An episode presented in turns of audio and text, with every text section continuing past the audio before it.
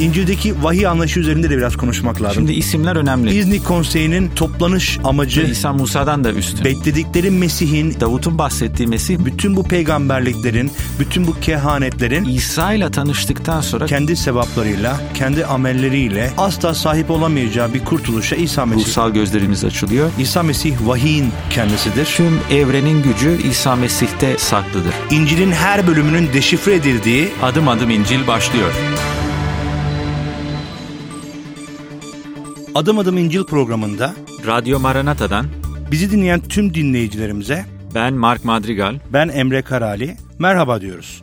Bu program boyunca elimizden geldiğince, dilimiz döndüğünce sizlere kutsal kitabın yeni antlaşma bölümleri, bilinen ismiyle İncil'in her bölümünü ele alacağız.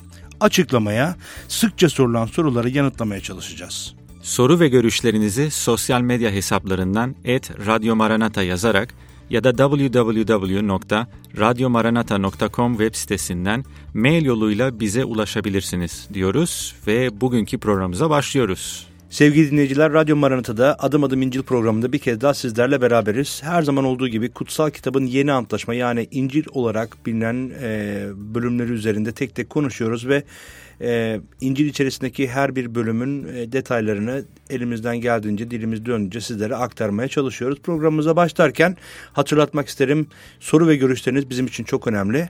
Soru ve görüşlerinizi sosyal medya hesaplarımızdan et Radyo Maranata yazarak bize ulaştırabilirsiniz. E, Twitter'dan, e, Instagram'dan ya da Facebook'tan fark etmez. Sosyal medya, tüm sosyal medya hesaplarından arama kısmına et Radyo Maranata yazmanız yeterli olacaktır. Aynı zamanda soru et radyomaranata.com adresinden de bize e, görüşlerinizi ve sorularınızı e-mail yoluyla ulaştırabilirsiniz diyelim. Bugün ilginç bir mektup üzerinde e, konuşacağız.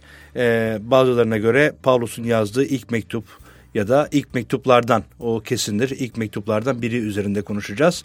Hem de çok e, ilginç bir kilise üzerinde konuşacağız. Çünkü bir anlamda e, belki de e, çağlar boyunca bütün kiliselerin e, bir anlamda onların e, yaşamlarından teşvik aldığı bir kilise üzerinde de konuşacağız.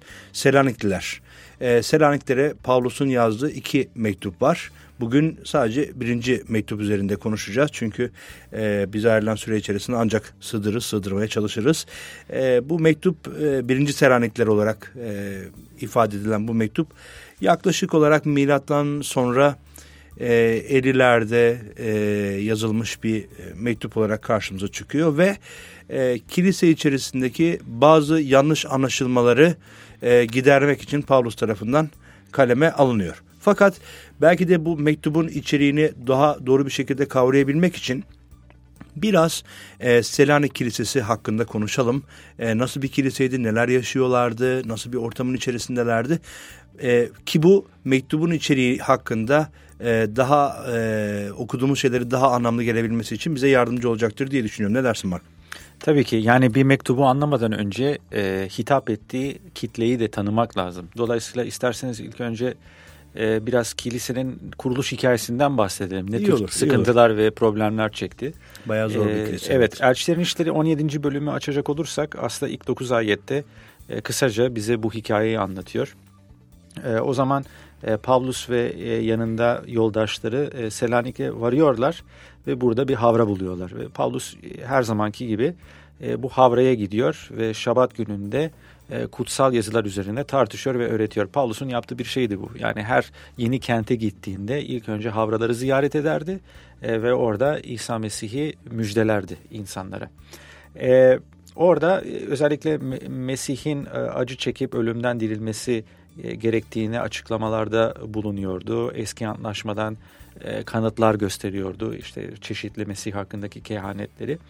E, ve e, bu- bununla beraber insanları iman etmeye e, davet ediyordu. Şimdi bir kısım özellikle Greklerden oluşan yani Yahudi olmayan bir kısım Pavlus'un mesajından çok etkilendi ve ikna olup Pavlus ve Silas'a katıldılar ve ilk kilise e, böyle e, kuruldu. Ve böyle olunca bazı tutucu Yahudiler e, kıskandı ve çarşı pazarında toplan e, bir kargaşa çıkartmaya e, çalıştılar.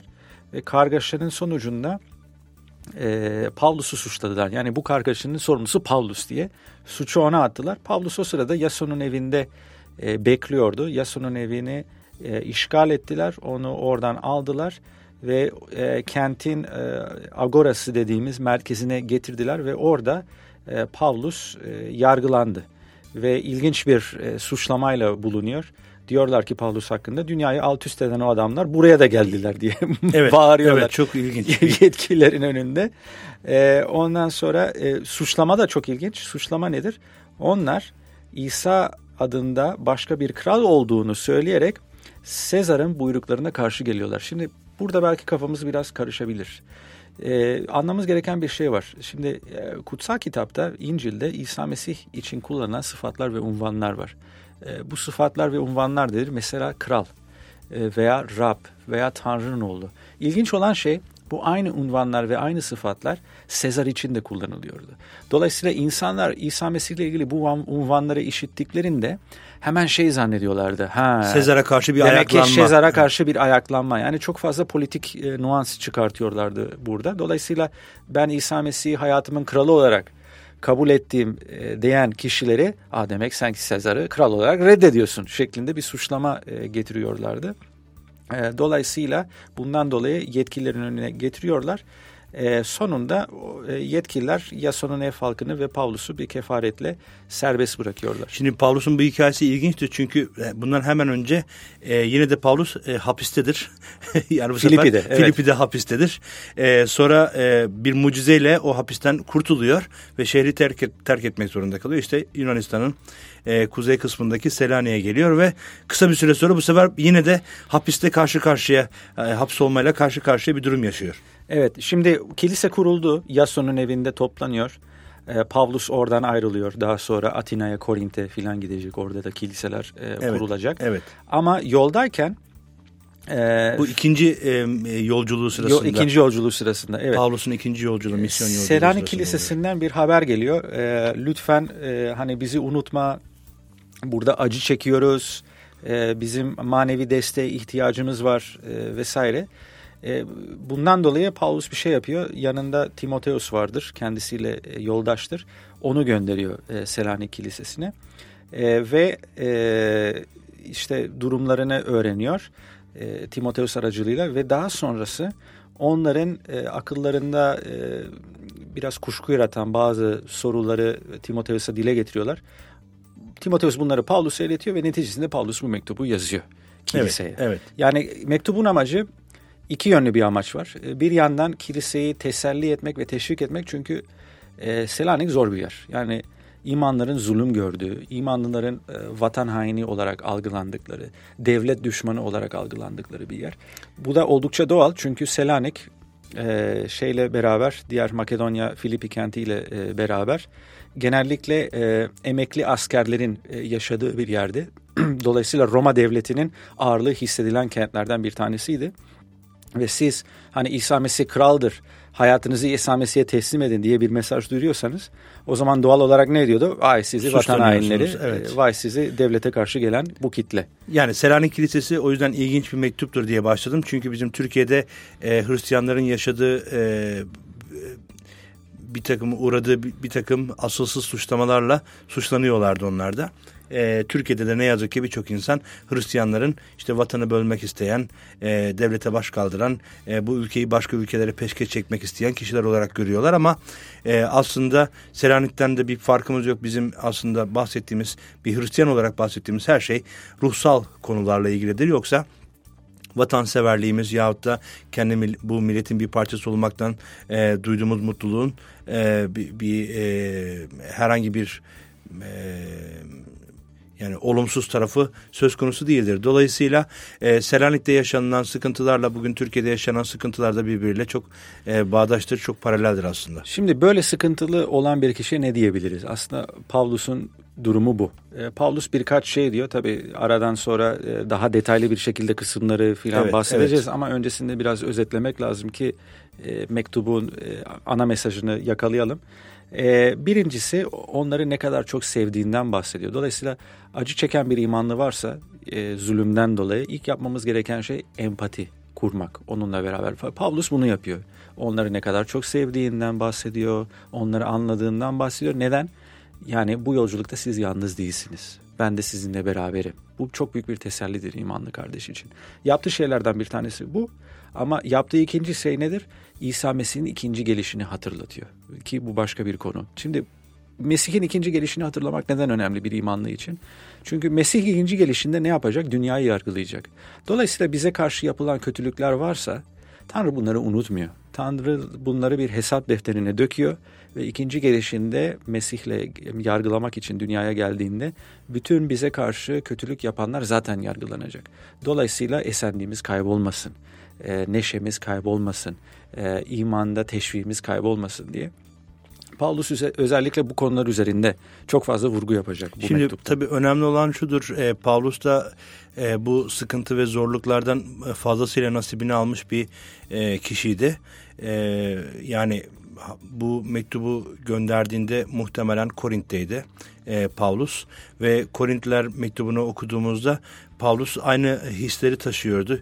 Yani diyor ki korkudan titriyoruz. Yani ölüm korkusunu içimizde hissettik.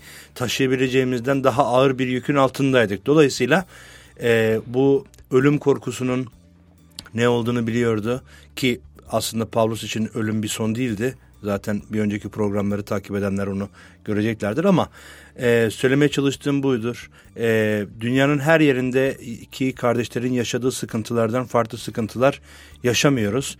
Ve Paulus kendi sıkıntılar içerisinde olduğu için e, Selanik'teki kilisenin sıkıntıları konusunda empati kurma konusunda çok e, hızlı davranabildi, çok iyi onları anlayabildi ve dediğin gibi e, en önemli noktayla sevgiyle e, onları kucaklamayı e, ilki edindi. Ve bu e, önemli bir nokta. Hem de çok güvendiği e, bir e, yoldaşını oraya gönderiyor Timoteos'u. O da e, artı parantez çok özel bir e, karakter olarak karşımıza çıkıyor. Zaten ileride direkt Timoteos'un kendisine yazılmış mektupları da e, göreceğiz. E, bu arada bu karakterlerden bahsediyoruz ama bize yabancı değiller. Yani Pavlus Tarsusluydu. Tabii. Timoteus da aslında Konya civarındandı. Dolayısıyla Anadolu'dan e, Anadolu'da doğmuş, Anadolu'da büyümüş kişiler bunlar. Yani bu kültüre uzak değil, e, uzak olmayan insanlardı. Tabii e, bu bahsettiğimiz milattan sonra e, ilk yüzyıllardan bahsediyoruz. Dolayısıyla e, bu kültürlerde, bu coğrafya içerisinde gezmişlerdir. Hani bir, bir, bir laf var Türkiye'de, işte misyonerler e, Amerika'dan, yurt dışından, Avrupa'dan geldiler, mis, Hristiyanlığı bu, dünya, e, bu, bu ülkeye getiriyorlar diye. Halbuki e, İncil metinlerinden görüyoruz ki dünyaya e, Mesih inancı bu topraklardan gitmiş. Paulus ki e, onun öncelerinden biridir. Dolayısıyla e, onu da ortadan kaldıran bir düşünce. Şimdi Pavlus'un e, Selaniklere yazdığı mektubun içeriğine daha derin bir şekilde gireceğiz ve bölüm bölüm e, Selanikliler mektubu üzerinde e, olabildiğince zaman yettiğince konuşacağız. Birinci Selanikliler mektubu e, İncil'in yeni çevresinde beş bölümden e, beş bölümden oluşmuştur. Biz ikinci kısımda programımızın ikinci bölümünde ana hatları üzerinde konuşacağız. Bu mektubun yazılış amacı üzerinde konuşacağız ve bu mektuptan ne öğrenebiliriz? Aslında bize vermek istediği temel mesaj nedir? E, onun üzerinde konuşacağız. E, Dilerseniz kısa bir araya gidelim önce. Kısa bir aranın ardından tekrar sizlerle beraber olacağız. Bu arada bir kez daha hatırlatmak istiyorum. Sosyal medya hesaplarından bize ulaşabilirsiniz. Arama kısmına Radyo Maranata yazmanız yeterlidir. Aynı zamanda soru et radyomaranata.com adresinden e-mail yolları da bize ulaşabilirsiniz diyelim. Kısa bir ara efendim. Lütfen bizden ayrılmayın. Kısa bir aranın ardından tekrar sizlerle beraber olacağız.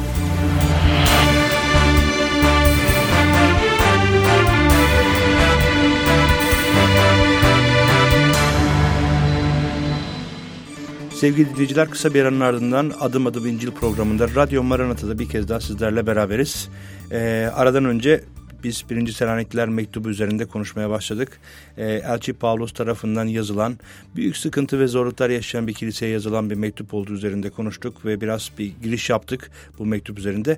Bu mektubun e, en önemli özelliklerinden bir tanesi Pavlos'un yazdığı ilk ya da e, ilk yazdığı mektuplardan bir tanesi ol, olma özelliği taşımasıydı. E, dolayısıyla tıpkı Türkiye'deki gibi e, Hristiyanların e, işte vatan hainliğiyle suçlandığı e, bir e, kilise karşımızda, bir kilise resmi portresi karşımızda. Dolayısıyla büyük sıkıntılar yaşıyorlar, büyük zorluklar yaşıyorlar ve bu zorluklar içerisinde e, zorluklar e, içerisinde çeşitli yanlış öğretiler e, doğal olarak orada ortaya çıkıyor ve Pavlus bir şekilde bu e, yanlış öğretileri ortadan kaldırmaya çalışıyor. İkinci bölümde biraz daha detaya ineceğiz ve e, hem ana hatlar üzerinde hem de e, içeriği bu ana hatların içeriği üzerinde biraz daha konuşmaya başlayacağız ama bilmiyorum sen ne düşünürsün ama herhalde özet olarak üç ana bölümden oluşturabiliriz e, diye düşünüyorum bu e, ana hatları. Yani işte bir birincisi e, bölüm e, Paulus aslında ziyaret etmek istiyor ve e, Selanik Kilisesi'ni bizzat gelip görmek isterken şeytanın çeşitli seferler kendisine engel olduğu üzerinde konuşuyor ve bu açıklama yapıyor. Ve onlara ne kadar değer verdiğini, ne kadar onlar için e, onları onları e, hakkında ne kadar değer verdiğini, ne kadar e, umursadığını, e, nasıl olduklarını e, merak ettiğini söylüyor, teşvik ediyor bir anlamda. Ve kısa bir dua da var aslında orada. E, dördüncü bölümden sonra da e, biraz e, Selanik'teki e, imanlıların nasıl yaşadığı, Mesih İsa'da nasıl yaşadığı, kutsal bir yaşamın e, ne kadar önemli olduğu üzerinde biraz durulabiliyor ve son bölümler e, aslında Mesih'in ikinci gelişiyle ilgili e, ve her Hristiyanın bir anlamda umut bağlaması gereken asıl temel noktaların e, ve bununla ilgili yanlış öğretilerin e, detayları üzerinde konuşuluyor. Bilmiyorum ne düşünürsün farklı şekilde bölmek istersen. E, yani tabii şimdi burada e, tematik olarak biz bölüyoruz evet. yani çünkü sonuçta e, İncil'in orijinalinde bölüm sayısı da yok. Hani onu da tabii, tabii. söyleyelim seyircilerimize. Beş bölüm var. Sen üçe ayırıyorsun ben ikiye ayırıyorum ama hemen hemen aynı. Yani ilk üç bölümü ben e, Pavlus'un kiliseyi övmesi, onlara karşı duyduğu sevgisinden bahsediyor olması bu konulara daha çok değiniyor. E, dördüncü ve beşinci bölümde ise senin de biraz daha önce bahsettiğin gibi e, iman hayatında kutsal kalmanın anahtarını bize paylaşıyor. O da İsa'nın ikinci gelişini anımsamak. Şimdi bu neden önemli? İsa'nın ikinci gelişini anımsamak. Çünkü e, bir kere e, şöyle düşün. Farz et ki senin her hareketini izleyen bir kamera var. Tamam. Senin her hareketini izleyen bir kamera varsa bu hayatında nasıl bir etki yaratır? Ee, ilk önce tabii dikkat edersin değil mi? Yani nasıl davrandığında, nasıl konuştuğunda, e, kiminle beraber takıldığında e, dikkat edersin. Çünkü sonuçta kamera seni izliyor. Şimdi bir kameranın sizi çekmesi e, büyük bir kaygı kaynağı olabilir. Eğer ki yanlış yapıyorsanız. Ama eğer ki doğru bir şekilde yaşıyorsanız bir kameranın sizi izlemesi büyük bir teselli kaynağı olabilir. Çünkü siz doğru yaşıyorsanız ama başkaları size kötülük yapıyorsa, zulmediyorsa o zaman bunların hepsi kaydoluyor değil mi? Yani demek ki e, bunlar hiçbir şekilde kameranın gözünden kaçmıyor.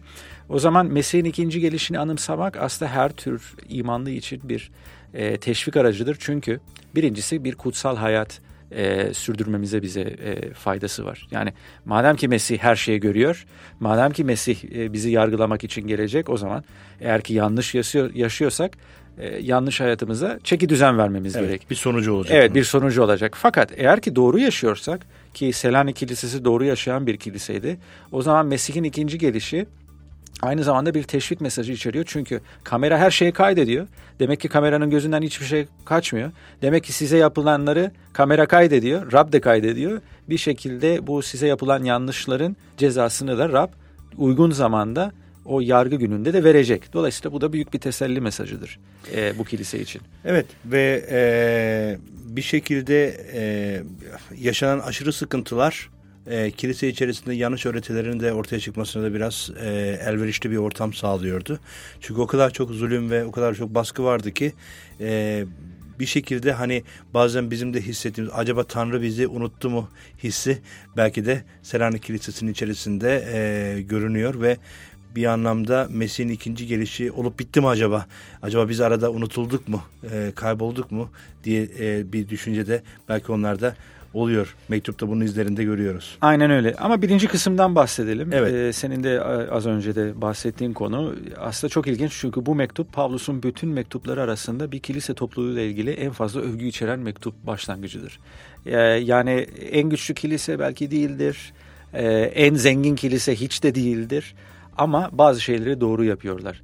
Ve ilginç bir şey diyor. İman, umut ve sevginizden dolayı yani özetçe ben bir özet veriyorum tabii e, Rabbe şükrediyorum. Demek ki bu kilisede gerçek yaşayan bir iman var. Hı hı. Bu kilisede gerçekten bir umut var ve bu kilisede sevgi var. Yani kardeşler gerçekten birbirini seviyor. Yani kendi aralarında veya başkalarının arkasından konuşmuyor. e, kötüleyici sözler söylemiyor. Dedikodu yok. Gerçekten e, malları varsa bunları gereksin duyan kardeşlerle paylaşıyorlar gerçekten bir aile ortamı var ve bu çok önemli. Bu aile ortamını yaratmak kilise içerisinde son derece önemli. Çünkü biz bu ortamı yaratabilirsek insanlar gerçekten o zaman Mesih'i görmeye başlıyorlar.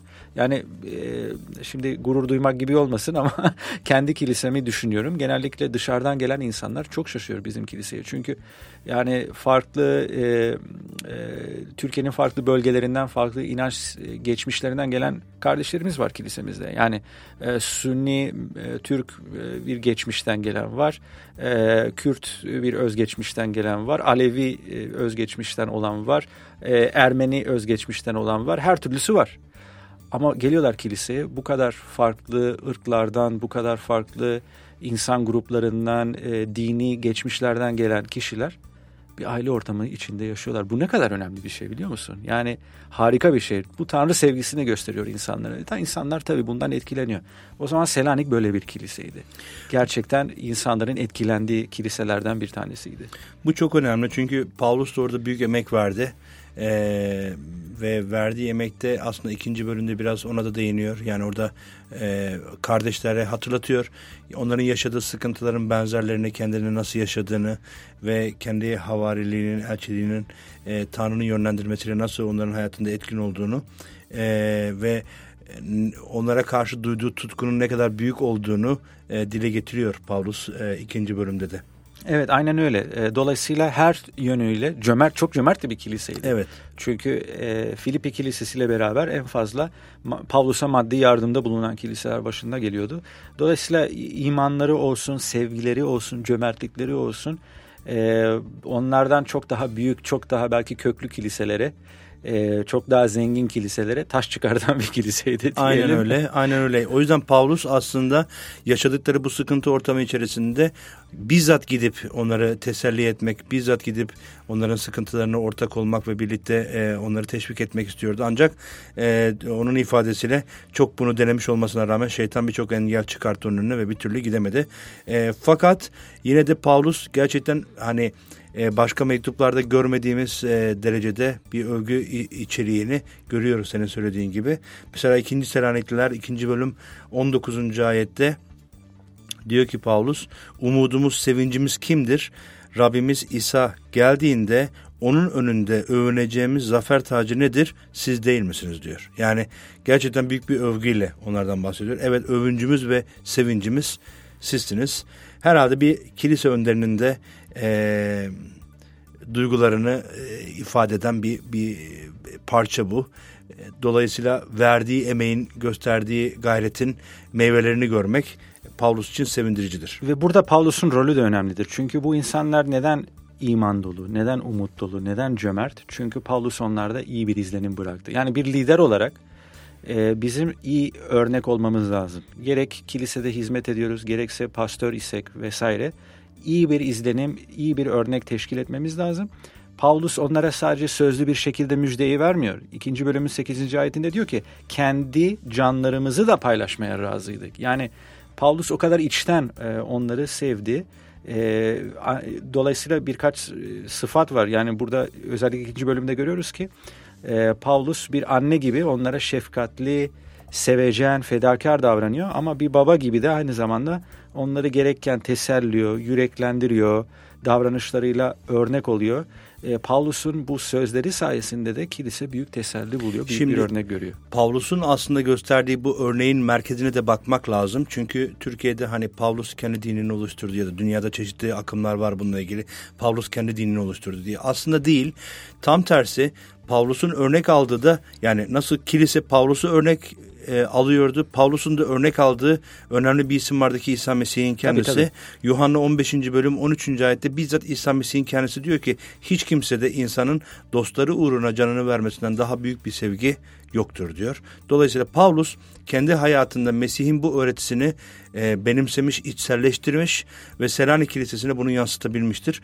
Dolayısıyla aslında Pavlus'un yaşam tarzının merkezinde Mesih İsa'nın kendisi de e, bulunmaktadır. Onu da yeri gelmişken altını çizelim. Zaten Pavlus da onu diyor. Yani ben Mesih'i örnek aldığım gibi siz de beni örnek alın. Evet. Yani orada evet. aslında çok Pavlus'un, net bir şekilde bunu ifade ediyor. Pavlus'un e, kaynağı yani e, bu umut kaynağı nerededir zaten çok net e, görülüyor. Dolayısıyla ilk e, iki bölümde özellikle e, ilk iki üç bölümde hatta hı hı. E, Pavlus'un ne kadar çok bu kilise için emek verdiğini ve bunun meyve verdiğini görüyoruz. Onlarla övünüyor, onları teselli ediyor. Mesela ve dayanmaları için teşvik ediyor. Aynen. Yani mesela zorluk çekiyorlar. Aa, Paulus diyor ki ben de hani bir nevi bunları çekiyorum. Ben de çektim.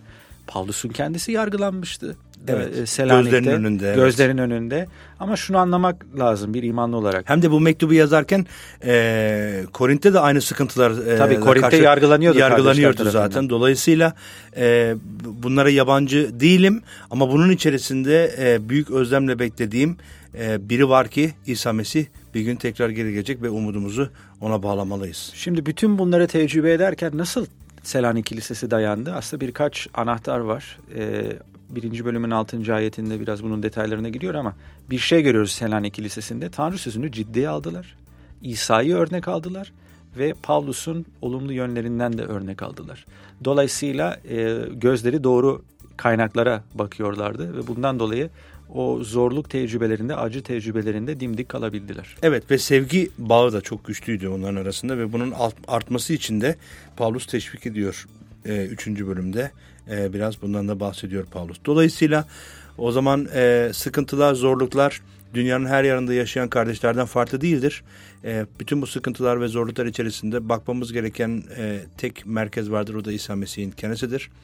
E, her ne kadar bizim ruhsal olarak ifade ettiğimiz sözler e, başkalarınca dünyasal algılansa ve bizi bir takım e, yargılar altında koysalar da bizim bakmamız gereken ve odaklanmamız gereken Mesih'in kendisinden başkası değildir ve onun ikinci gelişidir diyelim ve belki o ikinci parçaya da geçmiş oluruz böylece.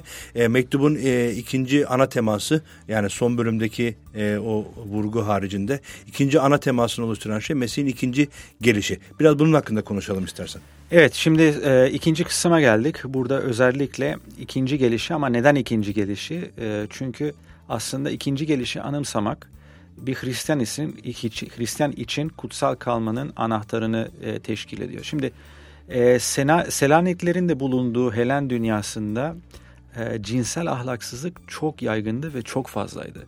Yani dini ritüeller içerisinde e, cinsel ahlaksızlıklar vardı, hayat kadınlarıyla ahlaksızlıklar vardı, her tür e, ilişkinin yaşandığı ortamlardı o pagan kültürler. E, şimdi biz o kültüre bakıyoruz, yargılıyoruz ama Hani e, zannetmeyelim ki dünyamız onların dünyasından pek farklı değil. Çünkü günümüzde de birçok cinsel arzu putlaştırılıyor. Yani e, mesela internet pornografisi veya eşcinsel ilişkiler, evlilik dışı ilişkiler, çocuk gelinler vesaire bütün bunlar nedir aslında? E, Tanrı'nın aslında bir e, e, kadın ve bir erkek evlenmiş bir çift için yaratmış e, yarattığı bir armağanın kötüye kullanılması. E, ve o dönemde de özellikle cinsel açıdan e, çok fazla e, günah e, vardı o toplumda ve ister istemez kilise bunun baskısını da e, yaşıyor. Dolayısıyla eğer ki kutsal kalmak istiyorsak bu dünyada e, bizi e, teşvik edecek en önemli şeylerden bir tanesi nedir? E, Mesih'in ikinci gelişi. Çünkü Mesih'in ikinci gelişi bizde sağlıklı bir tanrı korkusu yaratıyor. Bu birincisi. Ama ikincisi de bizi teselli ediyor zorluk tecrübe ettiğimizde. Bu önemli çünkü e, yani tarih boyunca kutsal kitaptaki hikayelere baktığımızda, öykülere baktığımızda, anlatıma baktığımızda ve e, kafamızı çevirip günümüz dünyasına baktığımızda e, günahın e, özü değişmiyor, şekli değişiyor ama özü değişmiyor. İşte bir zamanlar hayat kadınlarıyla yapılan e, zina bugün pornografi siteleriyle e, yapılabiliyor. Bir zamanlar girip banka soyuyorlardı insanlar fiziksel olarak. Şimdi internet üzerinden başkalarının kredi kartlarını e, vesaire yapıyorlar. Dolayısıyla hani günahın şekli bir anlamda değişiyor ama içeriği özü değişmiyor. Ve bütün bu içeriğin içerisinde e, bu, bu kadar kirliliğin içerisinde temiz kalabilmek zor. Şimdi tabii biz tabii böyle yüksek e, ne derler yüksek gerilimli e, günahlardan bahsediyoruz ama tabii dinleyicilerimize şunu da hatırlatmak gerekiyor. Hayat sadece e, işte çalmak ya da zina etmek gibi günahların e, ağırlığı altında değil ama birkaç örnek vermek isterim. Örneğin e, etrafınızdaki herkes küfür ederken küfür etmeden durabilmek. Yahut da e, etrafınızdaki insanlar e, işte vergi çalarken vergi vergi kaçırmamak. Daha basiti e, komşu malına göz dikmemek. Aa, evet. Bu da benim olsun demek. Evet. Veya yalan konuşmak. Başkasının evet. Yani dolayısıyla bu bütün bu şeyler e, küçük gibi görünse de aslında bizim kutsallığımızı bozan e, temel noktalardır. O yüzden hani ah ben e, zina etmiyorum, hiç pornografi sitelere girmiyorum o zaman ben harikayım e, ya da hiç adam öldürmedim o zaman ben iyiyim e, şeklinde değil ama bu küçük detaylar da bizim hayatımızda büyük bir önem taşıyor. Şimdi şunu unutmamak lazım. Tanrı bizi yargıladığında kendi kutsallığına göre yargılayacak. Yani kendi kutsal standartına göre yargılayacak. Yani benim e, Ahmet'le, Mehmet'le veya başkasıyla kıyaslamıyor. Biz çünkü genellikle ne yapıyoruz? Kendimizi komşularımızla kıyaslıyoruz. Diyoruz ki ya ben komşum kadar kötü değilim. Ama Tanrı bizi yargıladığında komşumuza kıyasla yargılamayacak ki. Bizi kendi kutsallığına yaraşır bir şekilde e, yargılayacak. O zaman bu sınavdan kim geçebilir? E, kimse geçemez Kimse işte. geçemez. Şimdi bu çok önemli. Bunun altını çizmek istiyorum. Çünkü Selanik Kilisesi'nin yaşadığı toplumun içerisinde günah o kadar hayatın bir parçasıydı. Yozlaşmışlık o kadar hayatın bir parçasıydı ki onun içerisinde Mesih'e ait olarak yaşamak zordu. Bir örnek vereyim. Ee, biraz zamanı aşacağız ama. Ee, ben Adanalıyım aslen. Bizim e, memleketimizde benim gençlik yıllarımda otobüslerde mavinler vardı. Parayı onlar toplardı. Dolayısıyla gençlik yıllarımda yeni Hristiyan olmuşum. Ee, bir otobüste bir yere gidiyorum. Otobüste bindim. Ee, şimdi hatırlamıyorum rakamları ama işte e, bizim memlekette şeydir. Sınıflara ayrılıyor işte. Öğretmen e, 1 lira, öğrenci 75 kuruş, işte sivilsen 1.25 gibi böyle 25 kuruşluk 50 kuruşluk farklarla e, ücretlendirme yapılıyordu. Neyse şimdi hatırlamıyorum ne kadar olduğunu. Diyelim ki öğrenci 1 liraydı, sivilde 1.25'ti. E, ben otobüse bindim, 5 TL uzattım mavine. Mavin 4 lira geri verdi bana. Genellikle böyle bozuk paralara çok bakmam ama yani or orada bakasım tuttu. Bir baktım 4 lira vermiş. Adam beni öğrenci zannetti. Ama öğrenci değildim artık. Dedim ki ya yanlış aldın öğrenci almışsın. Ya, sivil alman lazım. Mavin böyle gözlerini büyüterek bana baktı. Dedi ki abi dedi otobüsteki tek sivil sensin. Yani diğer insanların hepsi ya öğretmen vermiş ya emekli vermiş ya öğrenci vermiş. Otobüsteki tek sivil tek sivil sensin dedi Fıkra bana. gibi yani. Ta, tam bir fıkra gibi. Ben de önce anlamadım. Sonra gülme dedi ki sen de benden ol abi bir şey olmaz. Yani seni de öğrenci keseceğim. Şimdi e, günah diye bahsettiğimizde bazen böyle çok büyük korkunç şeyler üzerinde düşünüyoruz ama aslında hayatımızdaki bu küçük detaylar Tanrı'nın gözünden kaçmıyor ve çalıyoruz. Ee, hoşlanmayabiliriz, ücretlerden memnun da olmayabiliriz ya da vergilerden de memnun olmayabiliriz ama çalmak bir Hristiyan hayatında olmaması gereken bir noktadır. Dolayısıyla bu parantezi kapatalım burada ve işte böyle bir yozlaşmış toplumun içerisinde yaşıyordu Selanikliler ve bunun içerisinde kutsal kalabilmenin yolu aslında Rab korkusundan ve e, gerçek bir umuda sahip olmaktan geçiyordu. O da Mesih İsa'nın ikinci gelişiydi. E, bununla ilgili de çeşitli e, söylentiler vardı. Kısaca ona da değinelim. E, yavaş yavaş programın sonuna yaklaşıyoruz çünkü. Şimdi tabii Selanikliler daha yeni yeni imanlılar. Yani belki bir şeyler duymuşlar. İsa Mesih geri gelecek ama nasıl geri gelecek, ne zaman geri gelecek? Yani bunun detayları da bilmiyorlar. Ve dahası tamam geri gelecek, ölü yani bizi diriltecek ama gelişinden önce ölenlere ne olacak? Yani birçok soru işareti vardı çünkü imanda daha çok yenilerdi. Ve aynı zamanda şey de vardı yani bu kadar sıkıntı yaşanıyor ki biliyoruz ki sıkıntı dönemleri Mesih'in ikinci gelişinden önce e, bir sıkıntı bir zulüm dönemi bekleniyor. E, dolayısıyla acaba bu sıkıntı dönemi yaşıyoruz bu kadar sıkıntılar ve zorluklar yaşıyoruz. Mesih'in gelişi gidişi oldu bitti mi? E, düşünceleri de ya da o, o tarz e, akımlar da orada söz konusuydu. Evet dolayısıyla Pavlus ne diyor? Yani e, umutsuzluğa kapılmayın. E, İsa Mesih zaferli bir şekilde e, geri dönecektir ve bu geri dönüş için kullanılan, bu geliş için kullanılan kelime parusia. Çok ilginç bir kelime çünkü genellikle Sezar'ın büyük savaş zaferlerinden sonra kentine dönmek için kullanılan bir bir kelimeydi. Dolayısıyla zaferli bir şehir girişine atıfta bulunuyor. Zaferli bir şekilde e, Mesih İsa e, gelecek. ikinci gelişinde ölüler ve diriler birbirine kavuşacak. Dolayısıyla merak etmeyin. Ha yaşıyorsunuz ha ölüsünüz ayrılmadınız. Çünkü bir gün Mesih'te tekrar birleşeceğiz. O da ne zaman olacak? Mesih'in ikinci gelişinde olacak.